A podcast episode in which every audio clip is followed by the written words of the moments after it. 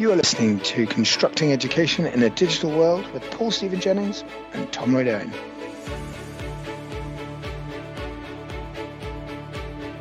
Hey, good morning. Um, Yes. And thank you very much for joining us uh, on on the CEDW podcast. Uh, just a little bit of background. Hank, you've been you were uh, taught in international schools all over the world before joining Shell uh, to run their education department as such. Um, Shell has always obviously been an energy company first, but their involvement with their with their internal company communities has obviously become turned it into something a lot more. You have um, been involved with developing international primary curriculums back in the 80s, and then defining the education for the Shell Group um, for the last, you know, going on nearly 20 years.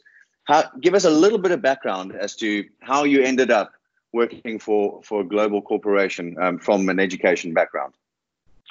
Yeah, good morning, Paul. Well, thank you for the question. Um, it's very simple. I accepted my first headship of a Dutch international school in 1991 in uh, Lagos, Nigeria. And from there on, I had headships of international schools in Egypt, Brunei, and then back in the Netherlands, in The Hague, uh, where I was leading a, large uh, international school and Dutch school organization. So it took till 2006, 2007 before uh, I could apply uh, to that job, and uh, and the job became available, and the rest is history, Paul. Hank, could you add a little bit of colour to what um, life was like back in 1991 in a uh, primary school in Nigeria?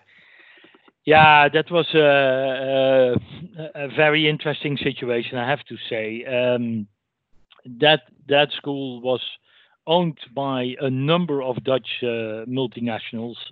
Heineken was one of them, Philips, uh, of course, Shell, and the dredging uh, company Westminster, uh, Westminster Boskalis. Um, uh, so there were children, uh, very, very international, but they all had at least one parent that was speaking uh, Dutch. Of course, there were uh, palm trees and c- coconuts and uh, banana trees and, and all those things. It was a wonderful time.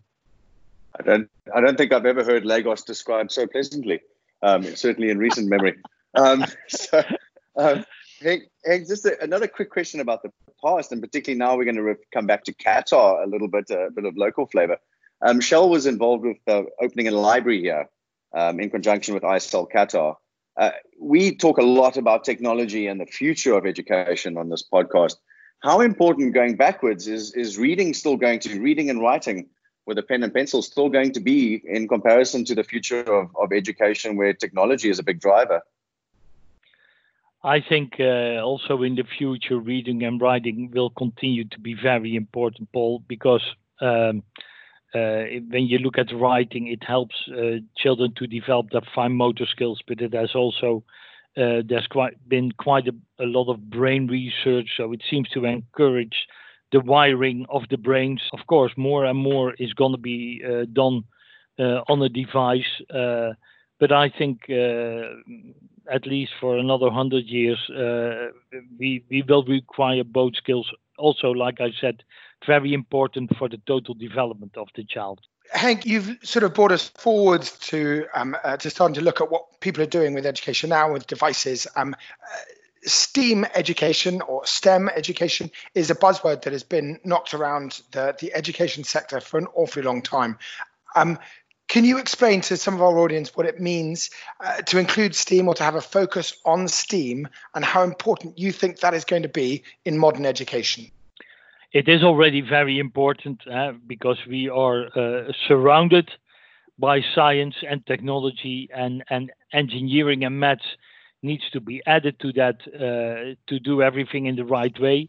The world is becoming more and more complex, and we need creative solutions. And many of those solutions will be through science, will be through technology, and um, in that sense, uh, it is the four subject areas, or you can uh, add the arts. I think the arts actually are very uh, important, uh, especially when it comes to uh, developing creativity.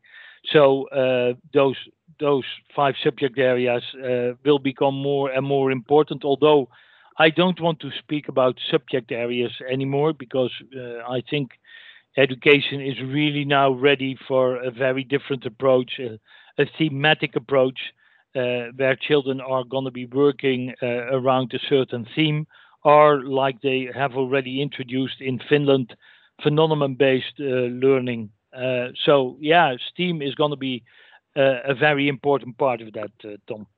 Can you just explain a bit more about the thematic approach um, to learning and where you see the subjects falling away and, and what you see as coming forwards? Sure, it's you know it's it's uh, the holistic approach uh, that we have to follow, and uh, nowadays uh, you know the real world doesn't work anymore uh, with uh, all the time splitting into separate subject areas. So there is a certain problem and that needs to be solved, or there is a certain project and that needs to be developed. And uh, this is how we should present our education to children in the future. I know some of the good schools are, are doing that already. Some countries have already um, taken that uh, approach. But if you if you are honest and you look at the majority of, of education taking place around the globe, it's still based on on a 120 year old model going back to the industrial revolution and uh, we need to move away from that because it's not attractive to children it's not realistic and it's not useful in that sense uh, thematic uh, education like we do with with IPC with the uh, uh, middle years uh, curriculum um, that that is the way forward and and that will make children enjoy their learning in, instead of finding it boring and dumb.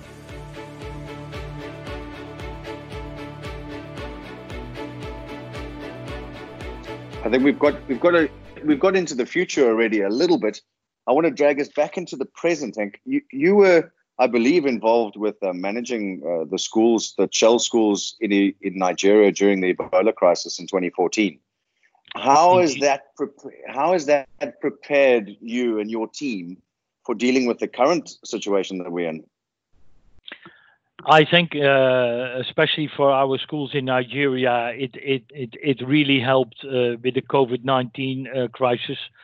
They were, of course, immediately uh, looking in into the the good practice uh, that they did uh, or that they executed during the Ebola crisis so it wasn't difficult for them to switch back again to online learning because that's exactly what they did in 2014.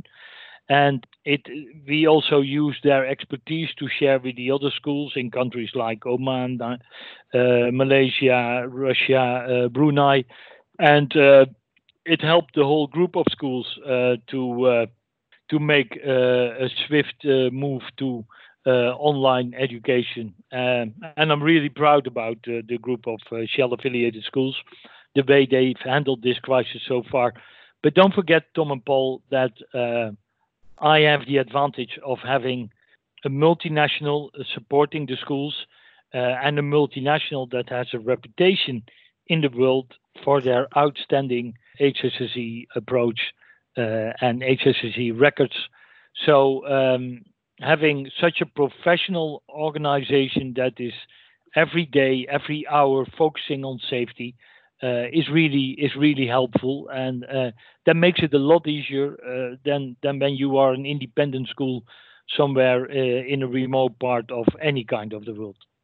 Um, Henk, I wanted to follow that up because I I come from a background of corporate IT, and I look at the infrastructure that big multinationals like Shell have in place to run their corporate infrastructure.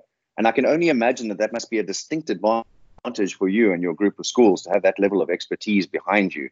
Do you think that's also been an advantage? A big advantage, indeed. Um, and uh, parents who have children in the school uh, are, of course, employed by Shell or employed by the joint venture where they are uh, seconded into by Shell. Uh, and all of them are wonderful people who are always prepared to immediately step in and help. And I think for for for many of the families, it was not so difficult uh, to sit down with their children and help them with their learning. But of course, that is not a reflection of of of, of uh, a normal society. Uh, if you are somewhere in a deprived part uh, of a city, a big city somewhere in the world, and you're sitting in a small apartment with three or four children, maybe one of them having special needs, then it becomes a, a much more challenging situation uh, than when you are in uh, in a in a private spacious uh, house somewhere in the world and you have very uh, supportive parents who are actually used uh, doing a lot of work uh, online because that's what we as a company do. Hank, do you think that the the current emergency learning that being seen across the world is sustainable? Or is what you're suggesting that it is only sustainable in affluent societies with digitally capable parents? How do you see this being rolled out as something for the future? Yes, it, it, it, it, it's going to be a huge difference uh, if you have to do this, for instance, in a remote part of Africa where there's maybe no internet, or you do it in in in uh, some of the uh, in the Middle East, the European countries, uh, uh, North America. That is going to make a huge difference. At at this moment in time, uh, I believe just under 50% of children around the globe don't have access to the internet. So then it, it becomes difficult to realize this. But we don't have a choice, Tom and Paul. We are with our back against the wall, and the planet is been polluted by us uh, uh, in the last uh, seven, eight decades, and we have to do something uh, to make the planet cleaner. I was looking uh, last night at television at, at some of the research that they have done around uh, Schiphol Airport and Amsterdam here in the Netherlands. And uh, it is unbelievable such a reduction uh, in in terms of air pollution. Talking about 70, 76% reduction of air pollution. And if you think about the carbon footprint that we all leave behind, also school organizations, then it, it's not a matter of do we need to do it differently. Uh, we have to. We don't have to ask ourselves the question anymore. We we are with our back against the wall. So that's why I took the initiative uh, to start this think tank for the future of education, and uh, was sitting together with uh, a number of uh, colleagues in the world of international education, and and saying how can we both improve children's learning, and on the other side, also lower the carbon footprint. And uh, if not only education, if all organizations in the world have that kind of uh, positive change of mindset, then we can do something about making uh, the planet uh, a cleaner place to live and uh, let it be sustainable for the next generations.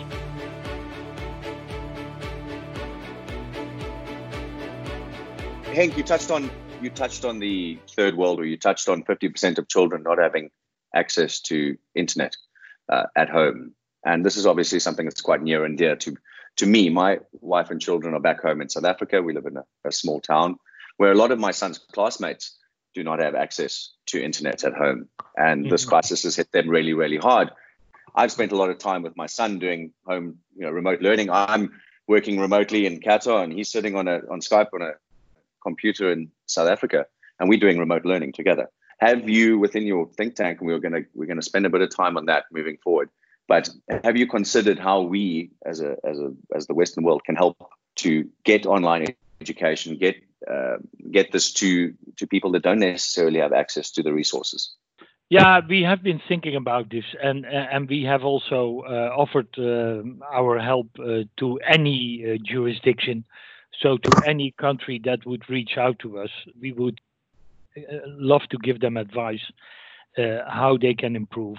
Now, I think such a global movement, because that is what we are trying to achieve, Paul, such a global movement will make uh, the authorities of a number of countries, uh, first of all, think about um, where they have to put their money uh, and a better infrastructure uh, for um, families in their countries to have access to, internet should become a priority.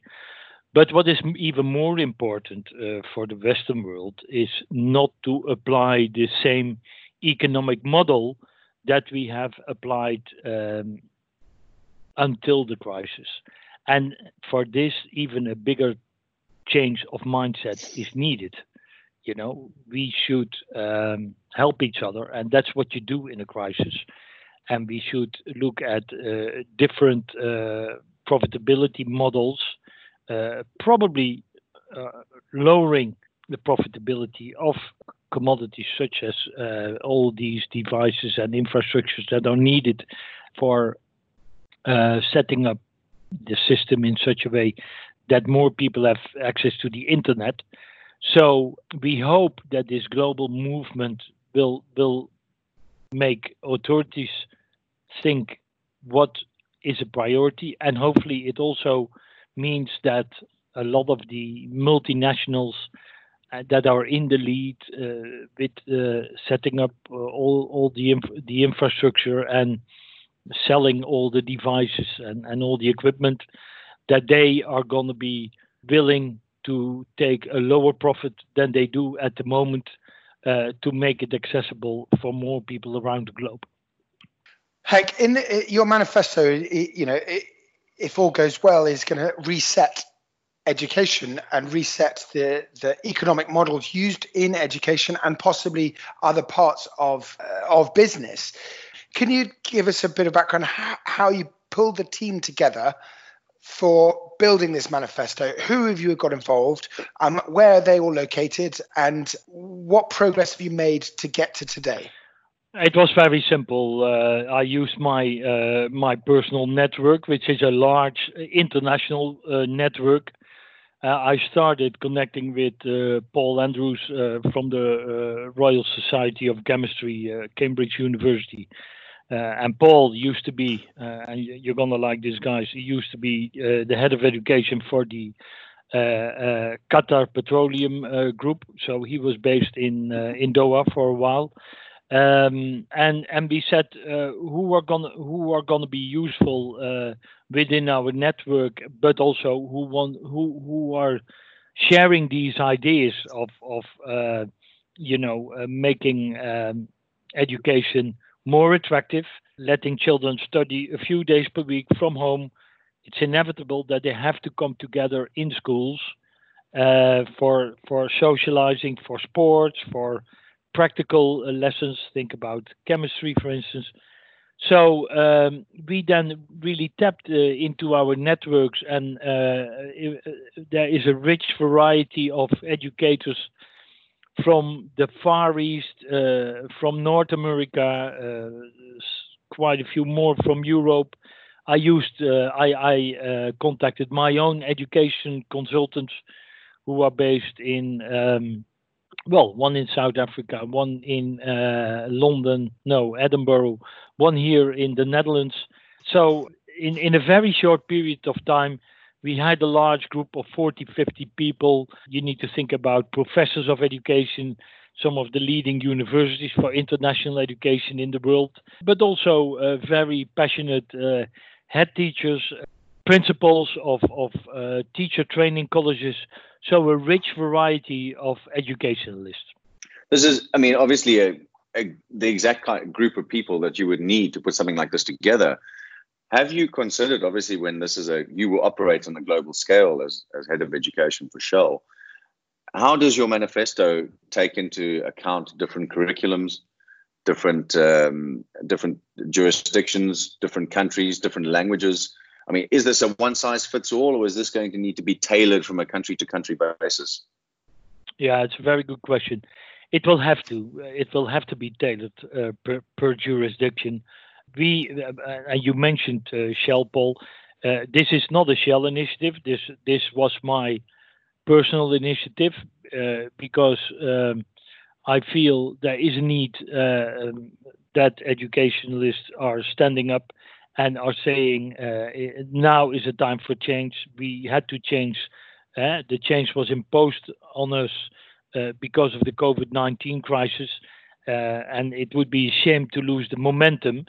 Uh, lowering the carbon footprint is completely in line with Shell's uh, objective. The, the, the country, uh, the, sorry, the company is heavily investing in cleaner energies, uh, in in solar, in hydrogen. They're looking at biomass. They're they're owning a number of uh, windmill parks um, in in in uh, lots of different countries. This is an, an initiative of a group of educationalists, and at at some point and I hope it will really become a global movement. Uh, and I, I, see lots of signals around me that schools are taking uh, initiatives already, you know, to, to do things differently after uh, the lockdown situation uh, has been lifted. But uh, it, you need to think about a snowball effect. And at the moment, we are there to give advice but at some point in the in the various uh, countries, passionate educators will have to uh, help their uh, their peers, and uh, and this is how it hopefully will become a global movement. Hank, you said um, in there that you've already had experience of some schools changing the way they will be delivering their education following this crisis. Can you give me a little bit of background about what it is that you're hearing? Uh, uh, what changes are people making um, that are in line with your manifesto and that you obviously wholeheartedly support? Yeah, well, uh, I don't have to look far because here in the Netherlands, uh, children are going back to school both in primary and secondary education, but uh, it's a staggered approach. Uh, not all of them are allowed into school. So uh, kind of automatically uh, we have arrived here in the Netherlands in a situation that we were envisaging when we were preparing the 12 action points from the manifesto. Uh, so here in the Netherlands now, children are studying a few days per week from home, and a few days per week they are allowed to come to school. They are now suddenly in very small classes because they have to keep social distancing of one and a half meter. So they are in classes with uh, 10 maximum 12 children depending a little bit uh, on the on the school and the and the size of the classroom. This is something that all educators always wanted and now suddenly uh, because of uh, uh, uh, the crisis we we have arrived in such a situation and more countries will lift the lockdown or in the are, are already in the process of lifting the lockdown and will take this staggered approach. So it's, it's uh, in a way a wonderful development, uh, guys, because schools are doing exactly what we were hoping that they would do. But now the key question is, will they will they be able to continue after, uh, let's say, globally uh, the virus is under control and things are uh, kind of back to normal? That is the key question. But there is uh, already uh, good practice uh, taking place in, in a number of countries. Uh, just a follow up question, Hank, on that. If we are you engaging at all at the government level? I know from a South African perspective, the Ministry of Education would define the curriculum, number one, and, and also how it's delivered, how many days a year a child needs to spend in the classroom that's defined in South African terms by the government. Are, are you uh, with your team? Are you looking at trying to engage at the government level? I have approached uh, the Minister of Education here in the Netherlands, but that is hopefully more uh, also from uh, promoting the manifesto. Um, but uh, yeah, I think I think uh, several of the people in our team. I know um, there's one colleague in, in, in the Middle East, in Abu Dhabi, who is uh, uh, speaking uh, at government level, hopefully in India as well. So yeah, it's definitely the idea uh, to to to speak to politicians, to speak to the government, and let them also become part of of these ideas, and hopefully it will lead to change what is the product going to be? How is it going to? How will you present the manifesto to uh, you know a Ministry of Education? Will it be 12 action points or something different? No, it will be the 12 action points because the 12 action points, and it's not necessarily that uh, every jurisdiction would have to implement the 12 action points. That is a kind of impossible. you have to uh, look at the local context. But it is a very good starting point uh, to have a conversation uh, with the schools in your country, with the uh, uh, leaders of all the institutions, and then it hopefully will lead to a positive outcome based on the local context. Hank, when I when I originally looked at the at the manifesto, my initial thought was there will be a fair amount of pressure on parents to supervise children, particularly younger children. Uh, where we live in a world of, of two parents working or both parents working, how are we going to how are we going to make sure that the education from home does not put additional pressure necessarily put additional pressure on parents who, who might have to be a two working household?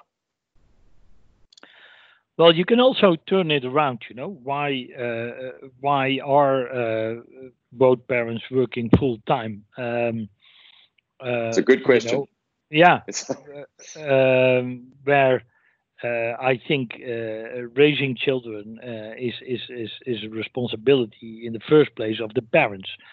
Um, if we all start organizing our life in in a different way, then uh, parents maybe can work a little bit less or at least work a little bit more often from home. And I do realize that there are professions where where this is more uh, difficult to realize uh, than uh, for others. But organize your lives in such a way that you spend quality time with your children while they are learning. We've also received a lot of positive feedback from parents who said it was really enjoyable uh, and it still is uh, to sit down with our children uh, and and look at what they are learning and how they are learning and um, and help them with their learning. So if we talk about a different economic system in the future, it will hopefully help every family to live a more happy life than they do at the moment because very often money is the big driver uh, for both uh, parents working. There's lots of pressure, uh, you know, to to pay the mortgage or to have enough money to go on holiday or whatever the motivator is. And I think we all have to look in the mirror and say, uh, and, and and say to each uh, to ourselves, uh, is this really necessary? Yeah, your children are are adults before you know it. My children are adults, and uh, they're not living with me anymore. It goes very quick, and and there's only a very short period of time that you can enjoy them and support them. And I think this is another uh, positive effect of the COVID 19 uh, crisis. Many, many families have had a lot of quality time together. And many families also are saying, well, we should organize our lives in such a way that uh, we in also in the future can have this quality time um, that we had during the lockdown. I, I, I couldn't ag- I couldn't agree more. I've been doing a lot of homeschooling, even though it is remotely. My my oldest son is in grade five and he's in South Africa, and I've genuinely enjoyed. I do probably an hour and a half a day with him. Um, yeah. During my working day, I find the time um, yeah. to to sit with him on Skype and get through his day, and it's been absolutely fantastic. I'm you've highlighted quite a few areas that we need to change. We're not talking about just changing education. Yeah, we're changing, changing um, the way companies are, are driving profit, and we're also changing, trying to move away from our very materialistic lifestyle that we have developed in the Western world. So there's quite a lot of change you're expecting from humanity there. That's exactly the the change of mindset that we are hoping to achieve, and only then the planet. Uh, will survive. Um, and um, uh, hopefully, lots of people around the globe uh, start realizing this. This crisis has been teaching us a lesson, and we should take it very serious.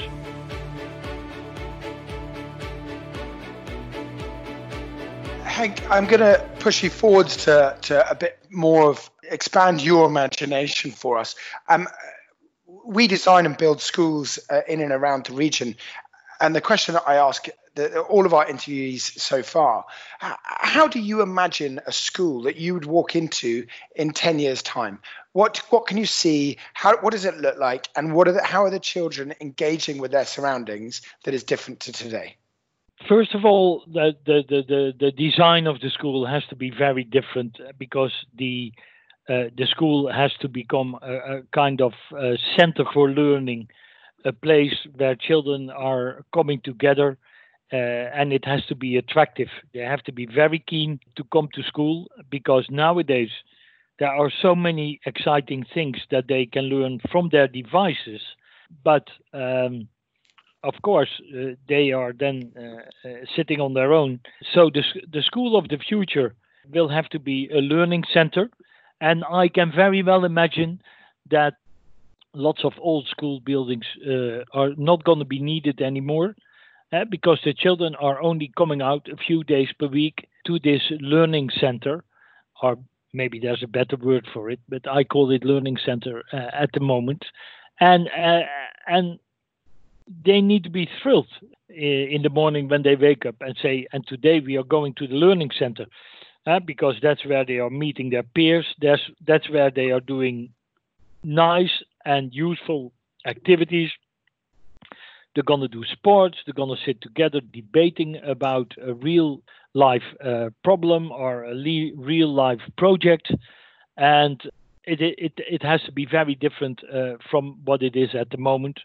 And one thing that um, hopefully will have this uh, has disappeared by then are are tests, uh, because uh, at the moment a lot of children are studying uh, uh, day in and day out to get good exam results, and that there's also always going to be a need to have some kind of measurement of where are you. Uh, but let's be honest, guys I've been uh, learning a lot of stuff in the past, uh, and I've been sweating over over my exams.